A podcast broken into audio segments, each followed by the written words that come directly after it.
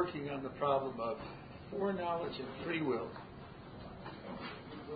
If God knew yesterday what I choose today, and I don't really have a choice today. I will briefly rehearse what the problem is and the solutions we gave on Friday, and then we'll go on to new solutions today. The problem is this. When I make a free choice, I think, at least, that I have two or more alternatives open to me, and I have the power to choose each of them. Let's say two, A and B. I have the power to do A and the power to do B. Then I choose A. But I had the power to do B. Now, if God knew yesterday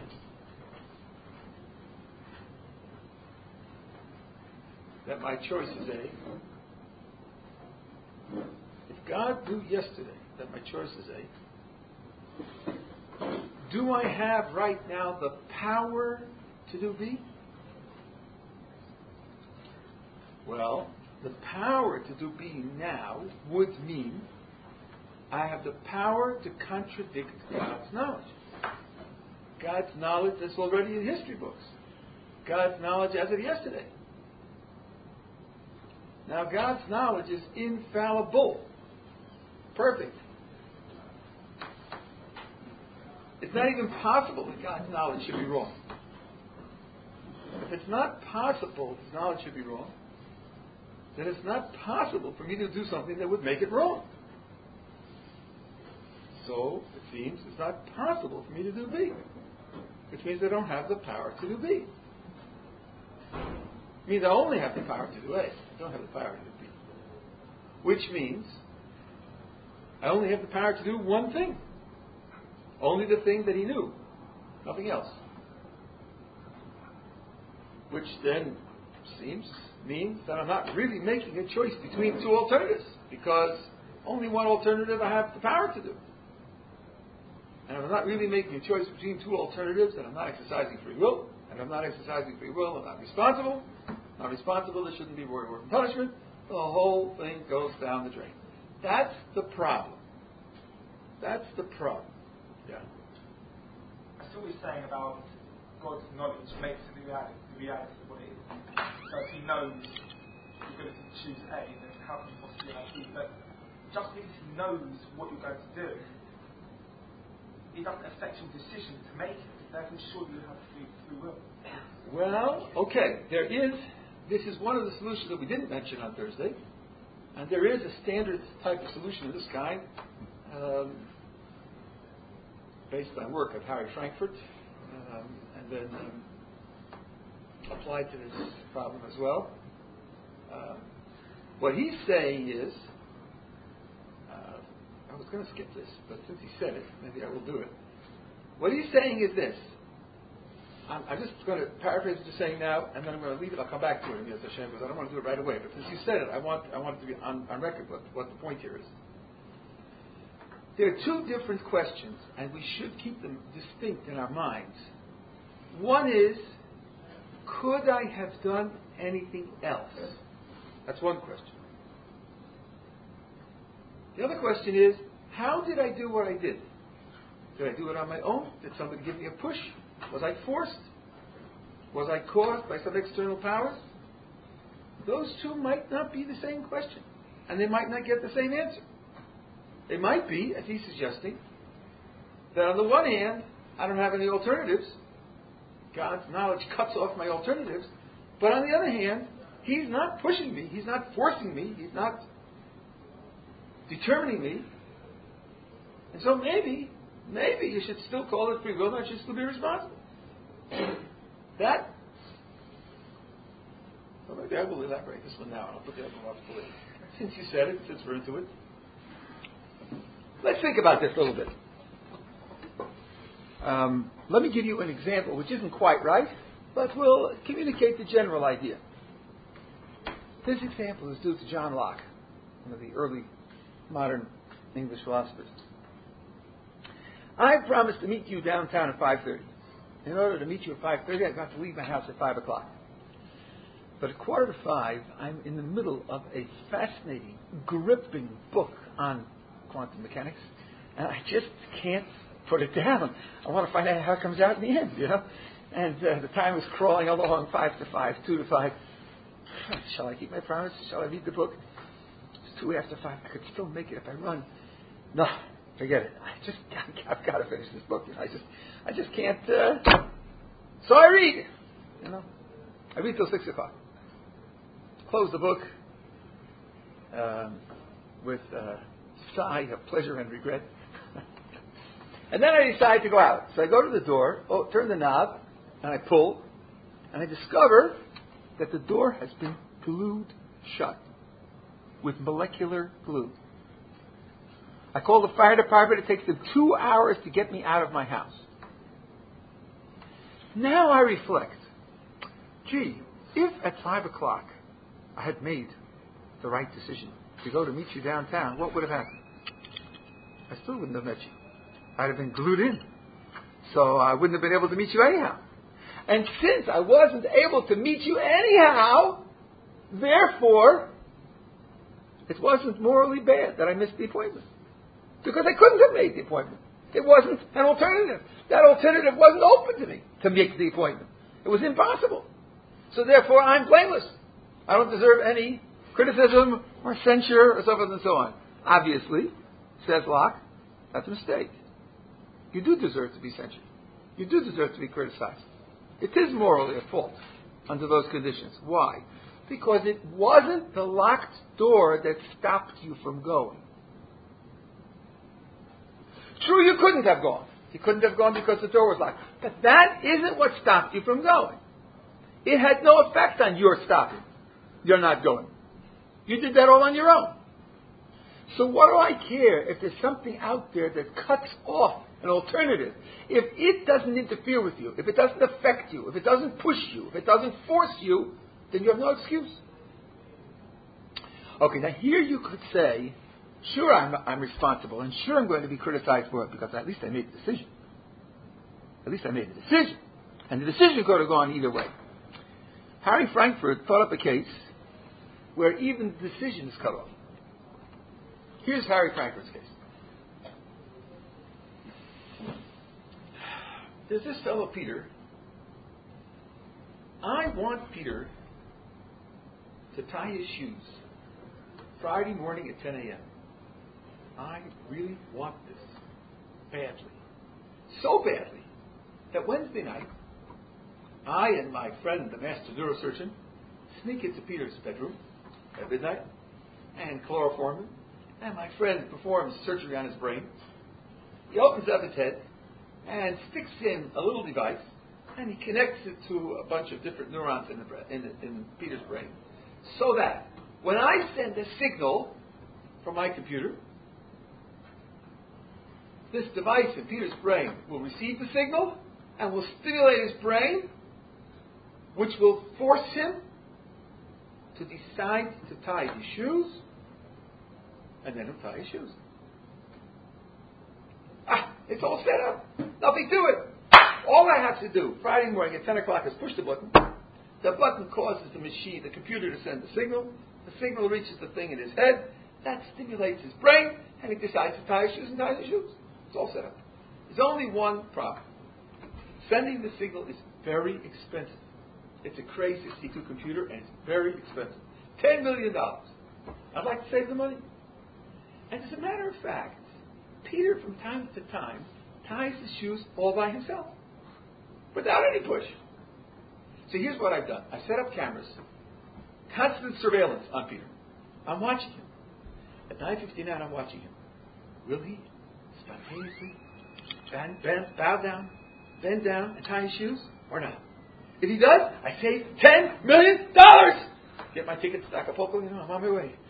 Or if not, then I press the button and I send the signal which causes him to decide to tie his shoes, and he ties his shoes. Okay, now before I tell you the end of the story, I hope you can stand the suspense. Right? Tell me, what is for sure? What's going to happen at 10 o'clock? He's going to decide to tie his shoes and tie his shoes. Either on his own or I'll press the button. So that's going to happen no matter what. There's no alternative. There's no out. There's no way out. There's no escape. He's definitely going to tie, decide to tie his shoes and tie his shoes. Well, there it is. 9.59 and 55 seconds. Down he goes! There he goes. He's tying his shoes all by himself. Whew! Get my tickets. Right? I saved the money. Understand? I'm sitting there watching the camera, my finger over the button. Will he tie his shoes? Will he not tie his shoes? And then he goes down. I take my finger away. Ah! I won! He tied his shoes on his own. Now, is he responsible for tying his shoes? I mean, I didn't press the button, you know. He tied his shoes as if I had never been born. His tying his shoes has nothing to do with me. I didn't interfere with him in any way. Says Frankfurt, seems obvious, that he's responsible because nobody interfered with him. Ah, he couldn't have done something else, so what? It's true he couldn't have done something else, but so what? The question is, how did he do what he did? Did he do it on his own, or did he do it through a push? Actually, Rahman Wasserman has a case very, very similar, uh, without the science fiction. But at any rate, Frankfurt argues that to be responsible is not a matter of having alternatives.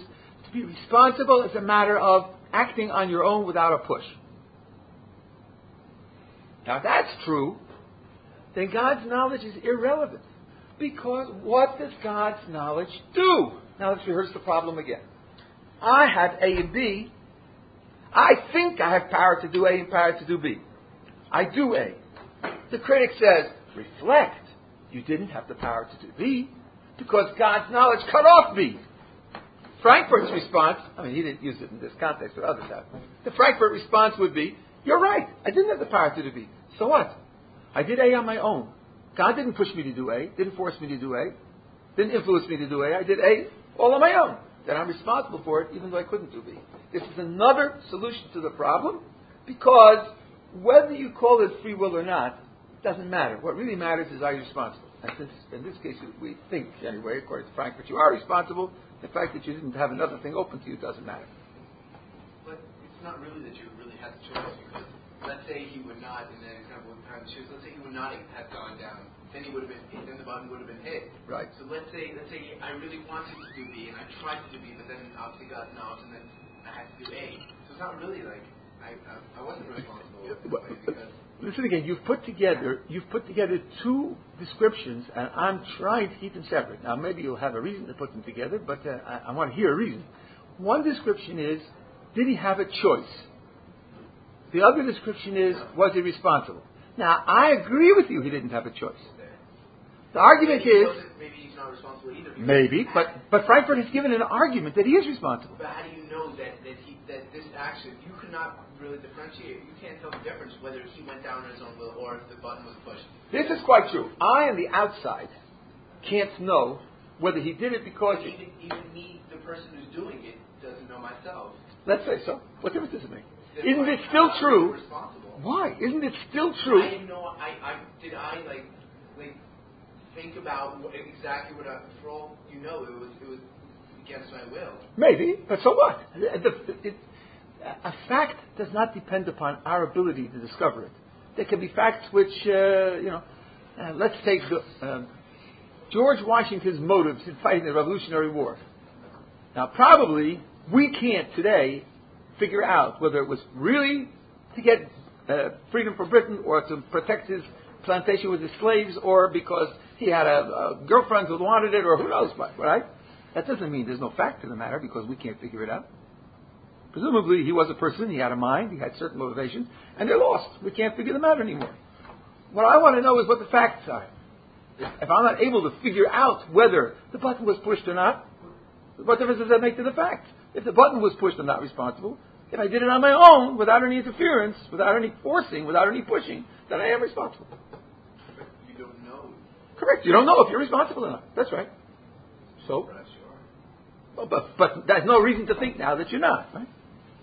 The fact that I don't know doesn't change the fact. Because you know, each time you're doing it, you don't know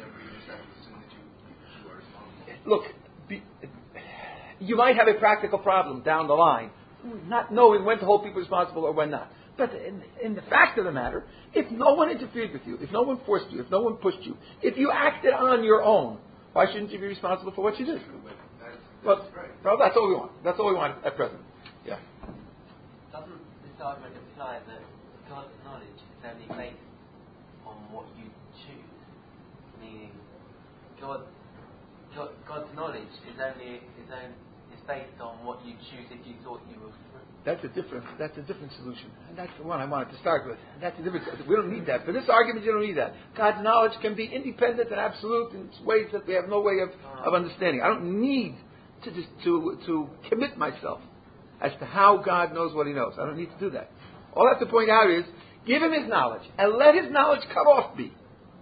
We can accept all of that and just point out that He's not interfering with my doing A. If He's not interfering my doing A, then I'm responsible for it. Anything, the, the, the basic idea here is anything you do on your own, you're responsible for. If you did it on your own, you're responsible. And now what we're discovering is God's knowledge doesn't mean that, that I didn't do it on my own. I did it on my own. His knowledge only cuts off the alternative. That's the only reason it's a problem. Uh, first of all, um, so we're, I think this is what he was trying to say, that we're assuming that God's knowledge doesn't cover the fact that he knows whether you actually chose yourself, whether you were you made the decision, or whether you're forced. That's what you're implying in this case. That Why? so in other words, God doesn't know if because. Oh, I see what's going on. I'm sorry. I'm sorry. No, I'm, maybe I'm responsible for confusion here. Uh, maybe I, let me try to explain what the analogy is supposed to be. Frankfurt's case with the transmitter in his head, right, is uh, one case to make a point. And God's knowledge has nothing to do with the transmitter in the guy's head. God's knowledge operates all on its own. Has nothing to do with the, with the, with the tying the shoes. The analogy works like this. In the shoe tying case, Peter ties his shoes on his own. Right? Nobody forces him to tie shoes. Even though because I have my machine and because my friend, the neurosurgeon, put that thing in his brain, he has no alternative. So what this, what the case of the shoe tying is supposed to show is that a person can be responsible for tying his shoes even though there's no alternative. Now, in my case, in Frankfurt's case, what cuts off the alternative is the fact that I'm sitting there with my finger over the button and I can stop him, though I don't. Now, another case. Um, signing a check. Has nothing to do with that no machines, no neurotransmitters, nothing in the brain, nothing at all. But deciding to sign a check or not to sign a check, and God knowing yesterday that He will sign the check cuts off not signing the check. It's not a question of there's nothing in his brain. There's no transmitter here. It's just, but it's it's it's a parallel building. It's a parallel structure because he decides to sign the check, and the alternative is cut off. Now, in this case, it's cut off because of God's knowledge. In Frankfurt's case, it's cut off because of the machine, my hand's over the button. The only point is that in both cases, what you're cutting off is the thing he doesn't do. And you don't interfere with the thing he does do. If you don't interfere with the thing that he does do, then it seems he's responsible for what he does. Doesn't, doesn't cutting off the thing he doesn't do mean interfering with what he does? Well, take the case of the guy tying his shoes. I never pressed the button. In what way is he interfered with? Right, but aren't there cases when he when he would have chosen B, but he didn't because he was cut off? Correct. But I'm talking now about an analogy to the case of God's knowledge. Fact, in the so case are, of God's knowledge, individual cases where, sure, you have free will and you did what God knew, but surely in your whole life that, that could. Oh, of course. But what what, are, what question are we investigating now? The question we're investigating is. Does God's foreknowledge contradict free will? If it contradicts it, there can't be any case that works. All I need is one case to work to show you there's no contradiction. I think what you a problem with is whether you know it or not. And God definitely knows if you're responsible. Just like the guy in the, in the computer, he knows that whether the guy has the free will or not. So in terms of knowing what actually happened, God is in control. Because everything. Just you yourself, even in your life, in day to day, there's certain things you're not sure if you exercise free will or not. It doesn't make a difference to your practice lot. God always knows whether he does it, just like the God pressing the button. Yeah, there might be more to say here, but I'm, I'm, I'm going to try to straighten it at the moment. Yeah. Isn't there a problem with, with talking about God's foreknowledge? It seems like you're assuming that God, before an action happened, knows that later on you're going to do something. If God is, that seems to imply that God is part of time in some way. Okay. So, were you here on Thursday? Last Thursday. Oh, so last Thursday we talked about different solutions. Where we, we don't say that God's part of time, or we don't talk about God at all. We did that on Thursday. Now we're talking about something else. Uh, for those who've been here throughout, these all solutions all complement one another. The solution today is, if you'll tell me you can talk about God, here's another way to solve it. On Thursday we said you can't talk about God. And now we're saying even if you can talk about God, here's another way to solve it. There are even if solutions. So you're ending up we end up with four solutions to the same problem. So this is uh, a la Frankfurt. I'm sure he'd be horrified to know that his philosophy is used this way. Uh, but but uh, I've been using it for about 15 years, and then paper came out in one of the philosophy journals on this about a year ago, where he used it this way. I think it's correct. You with me? Okay. Now the last one it's even a little more complicated, but it gives you a little more information about God and the world, so it's worth doing, I think. The question we didn't ask up until now is how does God know? He knows the future, but how does he know? Bertrand Russell, who was certainly no friend of religion, was a famous atheist. Bertrand Russell said, This problem, the problem of God's foreknowledge, should not be used against religion. Because it has a simple solution. Imagine God peeking at the future. Think of God yesterday. How does he know what I do today? Because yesterday, he just gets a sneak preview. You know, he sort of takes a look, parts the curtains, you know, says, oh, what's tomorrow's news? Oh, I see. Good. In other words, he gets his information about the future by seeing the future. And if that's how he gets it, said Russell, then there's no contradiction. Okay, for Russell, was short and sweet. Let's make it a little longer and a little more in detail. The picture, I believe that Gaon and the Akeidas Yitzchak both say this, well, they say it very short, but I think the idea is there. I'm choosing between A and B. I think I have the power to do A, I have the power to do B. It's up to me which one to choose. I could choose either one, and then I choose A. Now, according to this idea, God gets his knowledge that I choose A because I choose A. It's my choosing A that causes him to know. He's like an observer. He's like an observer. I do it, and my doing it causes him to know. Imagine for a moment that he's watching me, just like I can watch you. If I watch you do something, does that take away your power to do something else? Because I'm watching you? Clearly not. See beforehand, though. Ah, correct. But usually, if I watch you do something, I get the knowledge after you did it. In this case, we're talking about God knowing yesterday. Well, now we have to see how God gets it yesterday. Here's the picture.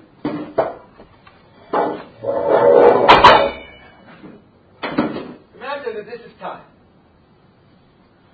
And there are points of time. Different things happen at different points of time. Imagine here, I'm choosing between A and B. And I choose A. Now, God is present everywhere in the world. Everywhere, every when.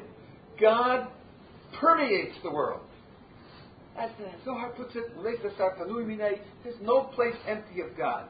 God fills all of the world. God is everywhere and everywhere. So, over here, where I'm choosing A, God's filling me and the world. So, of course, when I choose A, He's there. He's present at my choosing of A. That's step one. Step one is He's present in me and around me when I choose A, and therefore, of course, He knows that I choose A. But, in addition to God filling the world, God also is above the world. Both are true. Now we're getting something we didn't say on Thursday. Both are true. There's also the sovev kol almin that the Zohar puts. So in addition to God being present at all the points on the line, think of God above the line as well.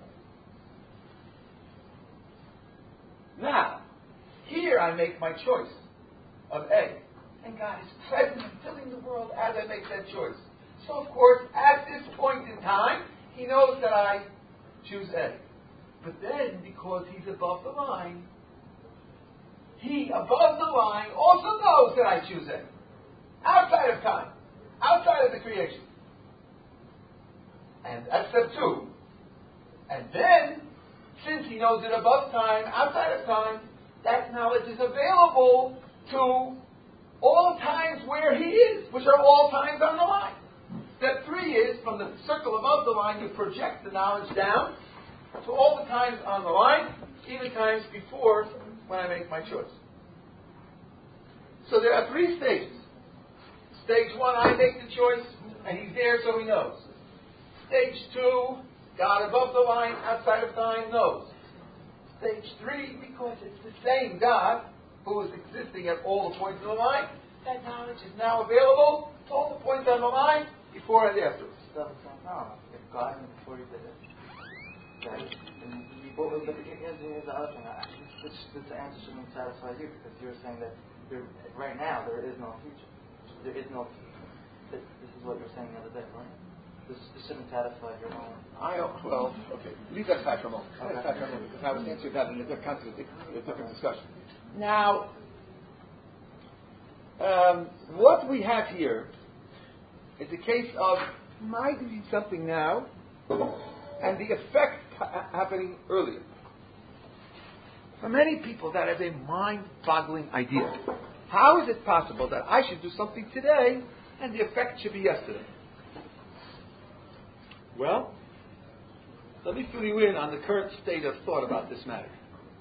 For 300 years, philosophy has been trying to prove that always the cause comes first and the effect comes second. And it has not been successfully proved. No one has produced a convincing argument that the cause has to come first. Furthermore, in physics, there are cases where the physicists say the cause comes later than the effect. So says Richard Feynman, so says John Wheeler, these guys have Nobel Prizes in physics, so I guess they're not exactly dumb. And they say it actually happens. It's not only a possibility, it really happens. There are real cases of particle interactions where particles go backwards in time. Now, maybe that sounds funny, but then I guess nobody here is on the par with a, uh, a Nobel Prize in physics. And if they say it actually happens, I don't think we have to be embarrassed by using that idea. Indeed, we're a little better off than they are they're talking about within the physical world. We're talking about a relationship between God and the physical world, which is much freer than what happens in the physical world. So if people are worried about my doing something today having an effect yesterday through the transcendence of God, I don't think that they have any intellectual grounds to stand on to be worried about this. So, according to this, the crucial idea is this if A causes B, B doesn't put any limitations on A. That's going backwards. God's knowledge is the effect of my choice. Then His knowledge can't put any limitations on my choice. It's downstream from my choice. In cause and effect, it's downstream. And if it's downstream, then it doesn't put any limitations on the choice that I make. It's a result of my choice. And therefore, I indeed have the freedom I have the power to do B. There's no problem with contradicting God's knowledge yesterday because God's knowledge yesterday came from my choice. It's a result of my choice. If you thought it was there yesterday independently of me, and now I'm coming to make my choice, and the fact the history is there without my choice, and then I wonder, can I do B? Then you have the problem we started with. How can you have the power to do B? It contradicts God's knowledge of A. But if you say His knowledge of A is, of A is there it's only because it's God's knowledge of A is only there yesterday because I choose A today, then that knowledge is not going to limit my, my choice. Cause and effect, it's downstream. Downstream doesn't affect upstream. Yeah. Um, does this argument go maybe something against like our definition of God? Because go ahead. Because this argument is saying that God's knowledge depends on us. Yes. Yes. This is a good point, I think. Some people theologically might be disturbed by the idea that anything about God is a result of what we do. Let me point out to you that in general terms, this idea is inescapable. It's inescapable, and, and uh, Ramchal, among others, point this out explicitly. Think about reward and punishment. What does reward and punishment mean? It means if I do this, God responds this way, and if I do that, God responds that way. The whole idea of reward and punishment puts God in a reactive mood, mode. He has set up the world in such a way that what he does depends upon what we do. So to see, once you understand that God has set up the creation in at least one area where he's put himself in a reactive mode, so that, to uh, describe him in a reactive mode in another area, I don't think is so terrible philosophically. You know, you, have got to admit the category no matter what you do. Yeah. There's no problem with splitting God's knowledge into pieces. Why am I splitting it into pieces? So he's, talking, he's looking into a future and then he takes it back and we know knowledge is so one, so unified. Here we kind of like splitting this part and it's not. I understand we have to do this because that's how we're looking at God, but I'm saying in terms of solutions to the questions, um, wouldn't you say this is maybe the weakest of the solutions? Because it's kind of going against that, like, the oneness of the knowledge of God, the other problems, the other solutions don't have to hit up against that to say this would be a problem with a solution.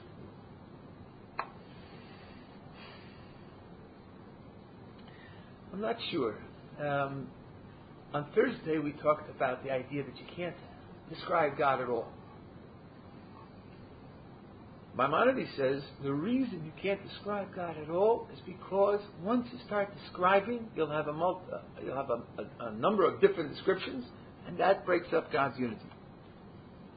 Any descriptions break up God's unity. So if you're really committed to unity, the only thing you can do is to say, well, we can't talk about God at all. Fine? That's the solution we talked about then. Now we're ta- saying, even if you can talk about God, we can solve it this way. Well, talking about God forces you into a number of descriptions. So now, if I break up different aspects of his knowledge, I don't see that that's worse than any other multiplicity of descriptions that I have to use. So I don't think it's worse with knowledge than it is with anything else. I'm not convinced of it. Okay, now that means I gave you four solutions to this problem, and a problem for which we have four solutions is a problem over which we don't lose much sleep. You with me? Okay, there's one more problem which I want to, I don't think we'll get a chance to solve it today, this, uh, which is, I think, very important to practice applying the concept of God's uh, running the world to our lives. I stressed to you that God's knowledge paints him as passive. He just knows. He may not be doing anything. He's just observing the system from the outside. That's enough of a problem. Because he knew yesterday, so how could I have the power to do something different today? Now I want to talk about providence. Providence is what he does. Providence is God is active, causing, creating, manipulating, I want to see if there's a contradiction between God's action, His providence, and our free will and responsibility. Now, the idea of God's providence is really very controversial.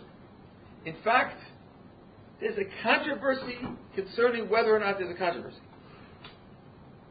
Some people think that the medievals are split on fundamental aspects of providence. Others think that the medievals are not split on it. It's a very big, difficult issue.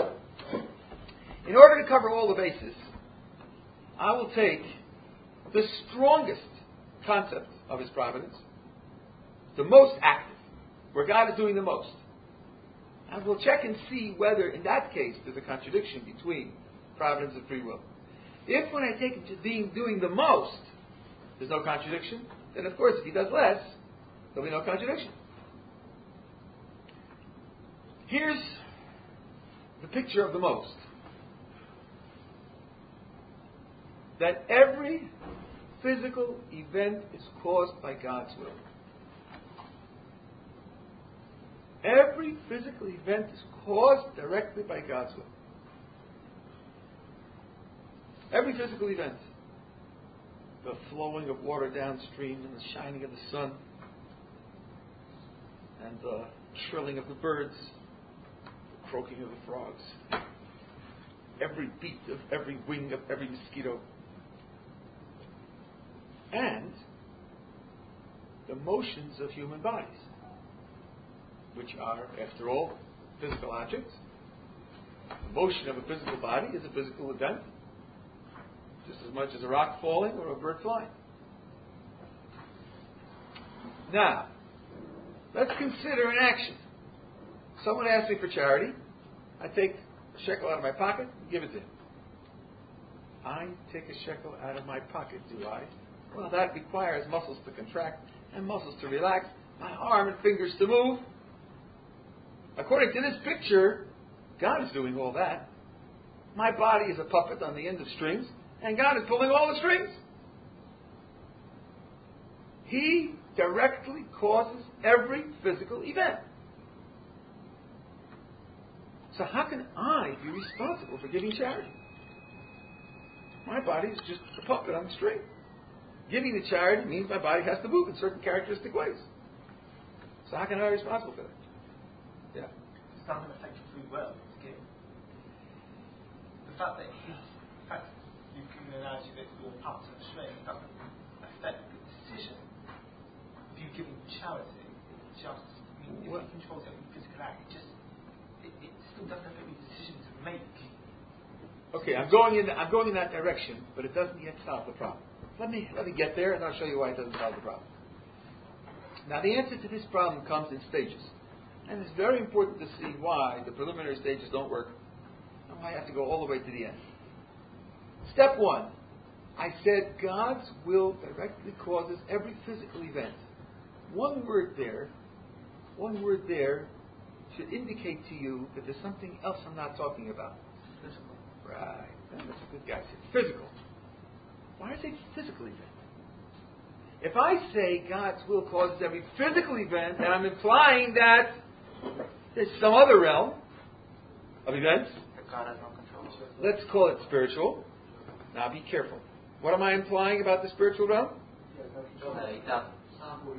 You know, playing. He doesn't have full What do you say? Ah, good. Good. It implies there's another realm, which we'll call the spiritual realm, over which he doesn't exercise full control. In other words, in the physical world, his will blankets the world, covers the world, it causes everything. But that's only in the physical world. In the spiritual world, his will doesn't cause, cause cover everything, doesn't blanket the whole world. Could be some yes and some no. That's all you get as an implication. That in the spiritual world, some things his will doesn't cause. Now, that's step one. Step two, what are those things in the spiritual world that his will doesn't cause? Free decisions. For us, a decision is an activity of the soul. The soul is not a physical object, it's a spiritual object. And the free decisions of the soul, not everything in the soul, but the free decisions of the soul are events in the spiritual world that God's will doesn't cause. That's step two. You with me so far? Now it's important to see that that does not solve the problem. Okay, so here I am, deciding to give charity or not to give charity. Okay? Why doesn't that solve the problem? Because you may not be able to carry it out in the physical sense. Because you can't give charity in your soul. Only the body gives charity. And the body is a puppet on the end of a string that God is manipulating. And it's for the giving of the charity that the person is supposed to be responsible, not for the private shenanigans in his soul, you know, the private private meditations in his soul. Couldn't you say God is a is a proxy? You know, do you make the decision, and, and God says, "I see He wants to do this. He's making this decision. Let me carry it out." Physical. It's terrific. You guys are terrific. That's right. That's exactly the right answer. I think that's exactly the right answer. Let me just say what the wrong answer is, but then I'm going to come back and elaborate on this. I mean, somebody might think of the wrong answer later and not know that it's wrong, but uh, it's, uh, it's, it's a pleasure. It's really a pleasure to teach under these conditions. Um, why not say, you're right. The person makes his own decision in the soul, and then the decision in the soul causes the body to carry it out. And that's why it's responsible for what the body does. Why not say that? Just a have a black guy, yarmulke and a beard, you don't count. Why, why not say that? Say again? Oh, not at all. Oh, it's a good idea to go to the wrong one, huh? no, what's wrong with saying that? Not at all what he suggested. The soul that's controlling the, like, controlling the strings. That's right. What was the problem? The problem was we're starting with the description of God, providence, with the strongest possible description that He's causing the body to move. If I say the soul makes a decision and the soul causes the body to move, it's true it'll be responsible, but that's not the problem we started with. The problem was that God had to be causing the body to do what it does. He solved that by making God a proxy, and I, th- I think he said it exactly very well. God looks at your decision and causes the body to do what you decide. Almost always. Now, here's the official formulation God has a policy. God has a policy of almost always causing the body to do what the soul decides. Almost always. Now, how does that help? It helps like this. He asked me for charity, and I think, should I give him a shekel or shouldn't I give him a shekel? Let's see. I have money in my charity account, so maybe I should give him a shekel. On the other hand, I'm saving up to buy the Tokyo String Quartet performance of the Fourth Bartok Quartet, which I heard on the radio the other day, and it's absolutely magnificent. Uh, and uh, um, and I need that shekel, you know. I mean, I want to buy that that that uh, CD. But but he needs the charity, and it's, it's in my account, you know. And, uh, it's not right to use charity money. I'll give charity next month. No, but but uh, I owe it this month on this month's account. So I go back and forth, and finally, I, in my soul, I say, I'll give it. The, I'll give him the, the charity. That's the end of my contribution. The decision has been made in the soul, and that's the end of my contribution. Now, God, following His policy of almost always causing the body to do what the soul decides, pulls the strings and manipulates the body to give the shekel. Suppose I had decided not to give the charity. Then God, following his policy of almost always causing the body to do what the soul decides, would have caused the body not to give the shekel. So the body will do what I decide almost always. That's enough. Doesn't have to be that my decision causes the body to go. It's enough that I know that the body will do what I decide. That's enough for me to be responsible. That's how the proxy idea works. So, in other words, uh, uh, God is the one who's causing all the events, including the motions of my body, and yet I'm responsible for what the body does because God is following this policy, and of course I know He's following the policy. Yeah. And you, you say almost, I think, because you're trying to say that if it weren't almost always, if, if it were actually always, then it would be as if we have full control. And, and no, no, good try. But uh, I, I think it's just a fact. You know, I'm sitting there in the concert, and I have to sneeze. I say, no, no, don't do this. Don't, come on, please. I don't want to do this. You know, and then bang, out it comes. You know, what can I do? You know, I, can, I, my, I decided, but uh, God said, you know, too bad for your decision. You know, eh, you're swimming and you're over overtired yourself, and you get a cramp, and you say, move! And it says, nope, I am not moving, I am not going, you know, I'm, I'm your muscle is cramped, it doesn't go. We all experience doesn't this. that, doesn't that show that you say decision when your soul makes a decision? Doesn't that show that decision is arbitrary? At what point say, you know, when you, if you're struggling, you say, should I give it to him? At, at what, you know, and then you just you say, okay, here, take, give him my. At what point does God say, oh, he made the decision, let, let me carry that for him? Yeah, at what point? When I make the decision. But at what point is it considered a fully formed decision? I mean, you, you know, you, you sometimes you do something and you're still not sure, but you're still doing it anyway. But sometimes it's not like that. So if you're not sure when you're doing it, then it ought to be. It seems that this is the point of decision is arbitrary. It doesn't have to be arbitrary, it may be vague. But vague isn't arbitrary, that's black, white, and gray again. Yeah. Again, about when you said it almost always, does that also apply to, say, someone who's like physically handicapped but mentally, like they want to make a decision but, but their body can't do it? Does that mean that? I think that in those cases, usually the person doesn't make the decisions. In other words, after he tries a few times, he learns that the body isn't going to do it, and it just gives up on it. Right? Um, but uh, I, I don't know. There can be all sorts of cases that be hard to hard to describe exactly in, the, in these. But, but the vast majority of cases are the way they are, and I don't think we have any trouble with that. Uh, yeah. Uh, two things. First of all, uh, that means that, that God has almost no control. I mean, it's, it's limited in control of the spiritual. Okay, this is very important now. There's a big difference between saying that God doesn't do and saying that God doesn't have power. Someone can have power and decide not to exercise it. So he just, So he's, he of course has control. he. He decided not to exercise his control. Correct. He doesn't lose power because he doesn't act. If God is, constantly everywhere and everything and, and, and flowing through everything, then like, how how could he just decide? Oh, okay, I'll just back out of this. I mean, Now you're going to limit him. You're going to say he can't decide where he wants to be, where he doesn't want to be, how he wants to be. Why should you limit him in that way? but if he's unlimited and he's everywhere, That he can be infinitely flexible. Then he can't not be there. He's there, but he's there only to this effect. I think you're ending up limiting him now, not I. And also, does that mean that the soul basically, like, I mean, I can sit here looking at my hand right now and I'm thinking, okay, I'm going to move it, and, and I'm and I decided, okay, move, and it is yet to move. Well, as I said, that can happen with cases with a cramped muscle, or with a, that does happen to people from time to time. But the vast think of think of your life. Think of your your everyday life. You put on a shirt, you take off a shirt, you make yourself a cup of coffee, you dial a telephone. I mean, you make a decision and the body goes. Right? It's very very rare for the body to not follow uh, out what the what the soul decides. That shows you that God has a policy of almost always causing the body to do what the what the. Right? Why do I say policy? Because I want to avoid the short circuit of saying that the soul's decision really causes the body to move. God has a policy of causing it. It's His decision, so to speak, to cause to, it to do what you decide, and uh, He's the middleman. He's the proxy, as He said. Yeah.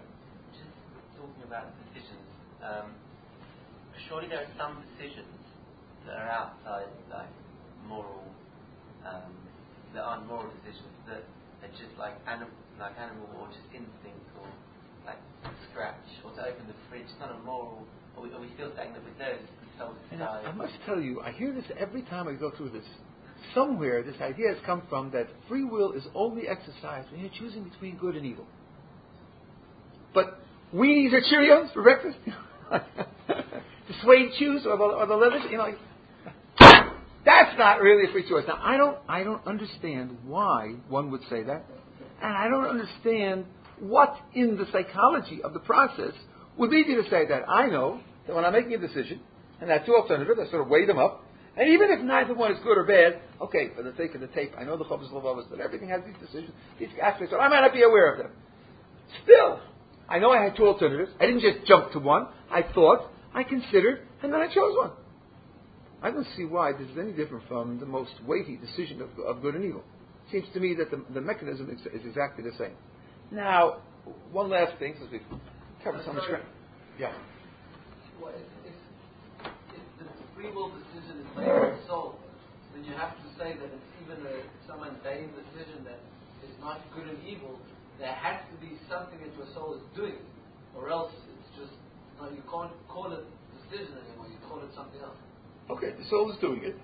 So, But it's even though it's not good and evil, but it's still the soul. yes, of course, of course. Oh, yes, absolutely. Sorry, Benny, you want to Um, I was just wondering, is there something that necessarily the, uh, I don't know what you want to call the body or whatever is thinking, um, does that necessarily have to know what the soul has decided?